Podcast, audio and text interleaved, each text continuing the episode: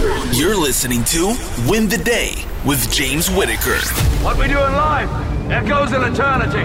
Broadcasting from Los Angeles, California. This is the number one podcast to help you win the day every day. Here's your host, James Whitaker. Let's go. Welcome to episode 34 of Win the Day. The quote for this episode is one of my favorites and says, We don't rise to the level of our expectations, we fall to the level of our training.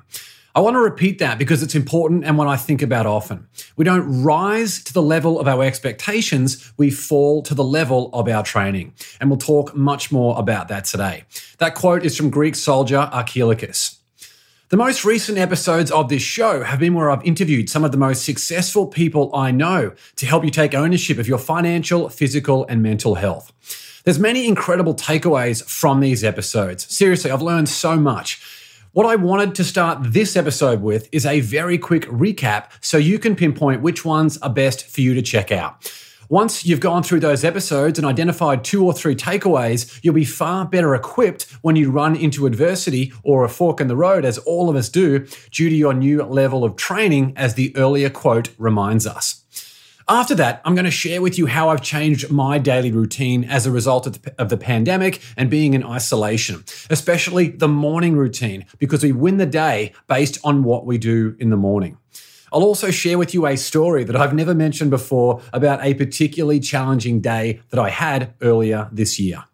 All right, let's do it.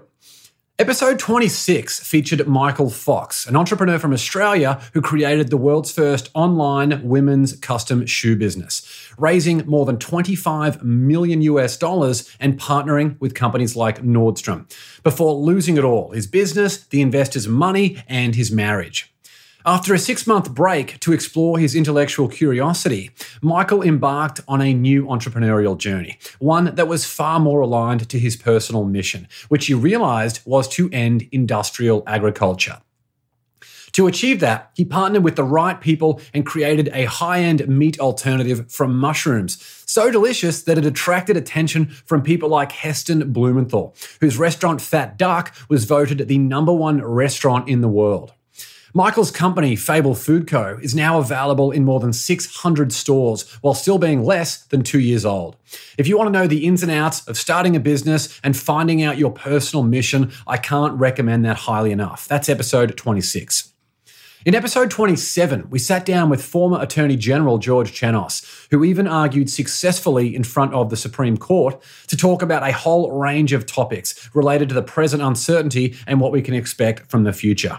This conversation included the tense political environment we're in, the technological tsunami that no one seems to be talking about, how automation and artificial intelligence are rapidly changing the world, how to pivot your business during a pandemic, and so much more. George's views are extraordinary, so definitely check that one out.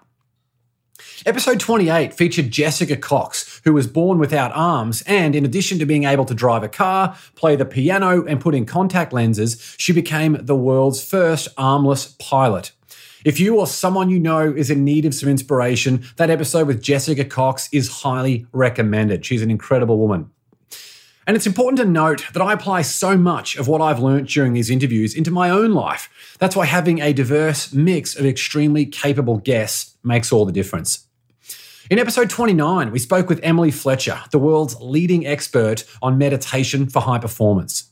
Emily has had an extraordinary career, which started as a performer on Broadway before she began her meditation journey, which has now seen her train everyone from Navy SEALs and NBA players to leading physicians and globally recognized CEOs. If you want to learn how to stress less and create more, you will love episode 29. Episode 30 was a really important one for me because it included one of my biggest influences, Keith Ferrazzi. Keith is the author of number one New York Times bestseller, Never Eat Alone, which had a profound and continues to have a profound impact on my life. Keith is regarded as the world's foremost authority on relationships, networking, and now remote work. We all feel the frustration of not having the opportunities we want. And this interview with Keith will show you the exact steps to establish relationships with the most influential people in the world and how to become resourceful enough to get job promotions, pay rises, and just about anything else you want. That's episode 30 with Keith Ferrazzi. In episode 30, I sat down with a good mate, Kerwin Rae, who is one of the world's foremost business growth experts. Kerwin has helped more than 100,000 businesses in 150 different industries in more than a dozen countries to achieve better results. And all of that came after overcoming dyslexia, ADHD, and a bunch of learning difficulties, as well as drug addiction and numerous near death experiences. Kerwin is a seriously inspirational guy and shares some amazing lessons, such as how to balance hunger for future achievements with happiness in the present, why and how he learned to meditate while in a skydiving freefall, the parenting style he has for his six year old son, and how he reframed divorce to being an advantage. If that sounds like it's up your alley, check out episode 31 with Kerwin Rae. After that, in episode 32, we had Kos Marte on the show. Kos certainly has a unique background. In fact, it's one of the best stories I've ever heard. And if you're looking for some inspiration to overcome adversity, it's definitely the one for you. Kos began using drugs at 11, selling drugs at 13, and at 19, just six years later, he was at the helm of one of the largest drug delivery services in New York. Think of it like the Uber for cocaine. His business employed dozens of people, and Kos needed eight mobile phones just to store his clients' contact info. Despite pulling in more than $5 million a year, he was thrown in jail for the 10th time since he was a kid, and he thought his life was over. Yet while inside, one fateful moment revealed an entirely new opportunity for him. And today he's regarded internationally as a fitness entrepreneur, author, and TED speaker. It's definitely a raw interview, that one, but it has some incredible in- insights. That's episode 32 with Kos Marte. And finally, our last episode, 33, with John Assaraf, who you might recognize from the blockbuster 2006 film The Secret. In our interview, John shared how a painful and embarrassing health condition from his early 20s, I mean, some of the stories he shares about that are crazy, actually became the catalyst for him understanding just how powerful his brain was.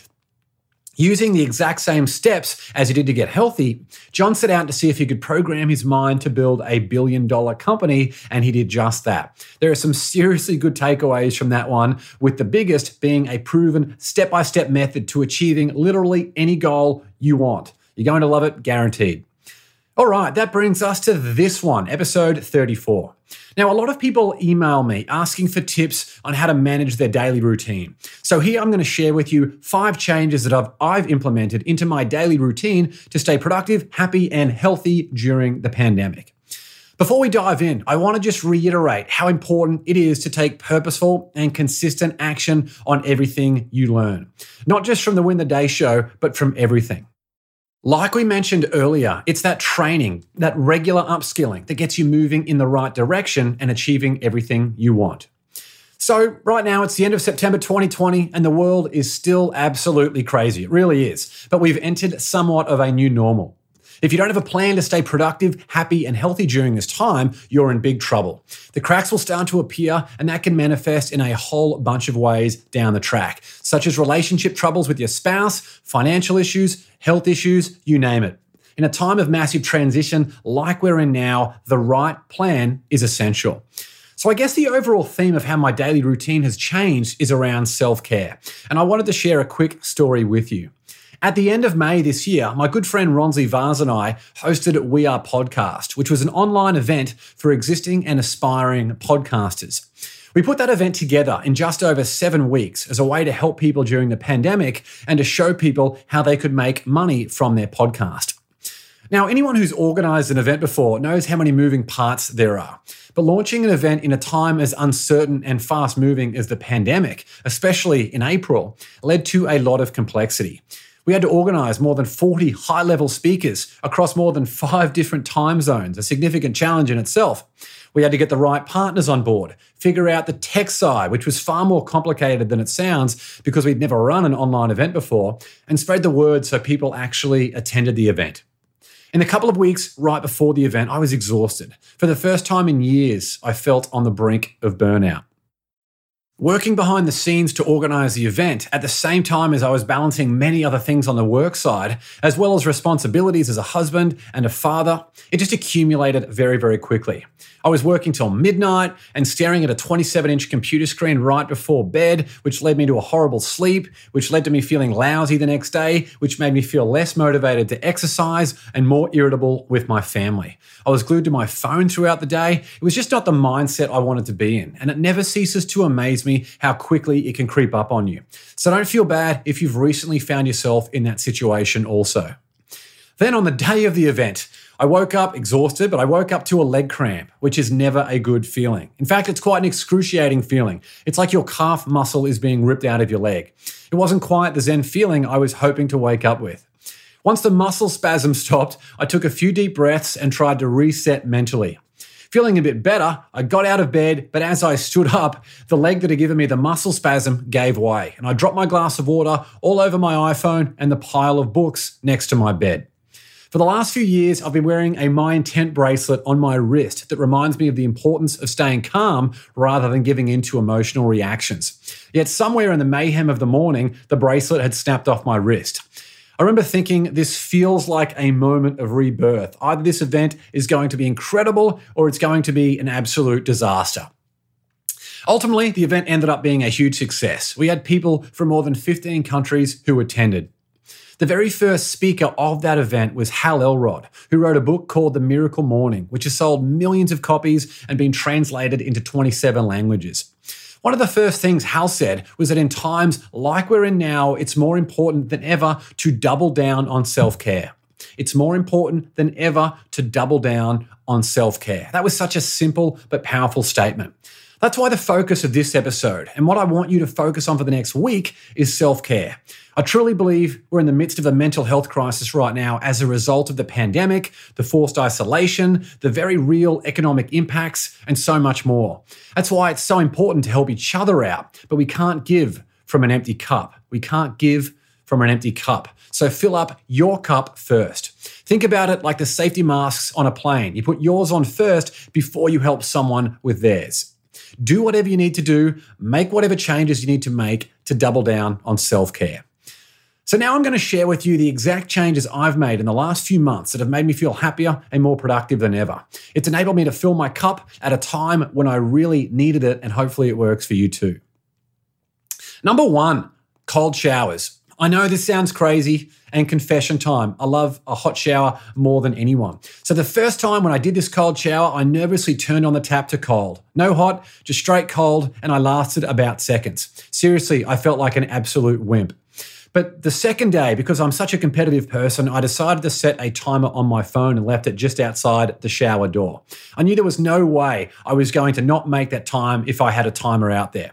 And there's a funny mental battle that occurs with cold showers. You're so apprehensive about it, like our body thinks we'll be in mortal danger. But of course, we're not going to be in danger. It's just a shower at a lower temperature, albeit a much lower temperature. With the stopwatch, I hit the two minute mark, and then I did four minutes the next day. And ever since, I haven't had a problem at all. It's easy. In fact, your body actually gets used to it about 60 seconds in. So, what was the big improvement? Sustained energy levels. It not only made me much more effective first thing in the morning, it gave me lasting energy throughout the day, much more than I've ever had previously. It also gives you a great sense of accomplishment early in your day because although you never feel like a cold shower, you're really proud of yourself afterwards. I have a shower every morning, and since starting cold showers four months ago, I haven't missed a single one. And at this rate, I'm sticking with cold showers forever, and my wife loves them too. One quick thing I wanted to mention I tried the cold shower at night time to see if there were any additional benefits, but I didn't notice any positive changes at all. Some people swear by a cold shower, having one before bed, just like in the morning. So it's really up to you to try it out and see what works best for you. So I only do a cold shower in the morning, and my hot shower at night feels 10 times more relaxing because I look forward to it all day. But I need to be clear here I never look forward to the cold shower. It's always a mental battle to start the day, but it's a very good system to ensure I'm ready to win the day, which is exactly what I think about when I step in there each morning. So that's number one start your day with a cold shower. Number two, have a daily routine of exercise. Now, with COVID, gyms and other fitness centers are closed. But for me personally, I'd much rather figure out a way to get my exercise in without needing to go to a gym or pay for a membership. During COVID, my wife and I started doing a morning yoga routine. It only takes 15 to 20 minutes, and we just select any of the free yoga, uh, any of the free yoga sessions that are available on YouTube. This gets the body loose if, like me, you feel a little sluggish in the morning. Another confession here. I'm actually horrible first thing in the morning, but a quick yoga session and a cold shower, and I'm a full inch taller and ready to tackle anything the day throws at me.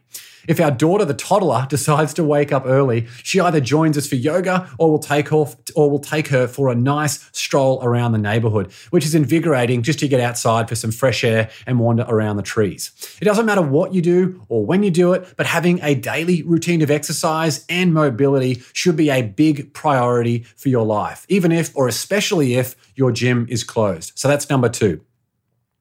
Number 3, insulate yourself from negativity. In recent years, the biggest source for this has come through our mobile phones.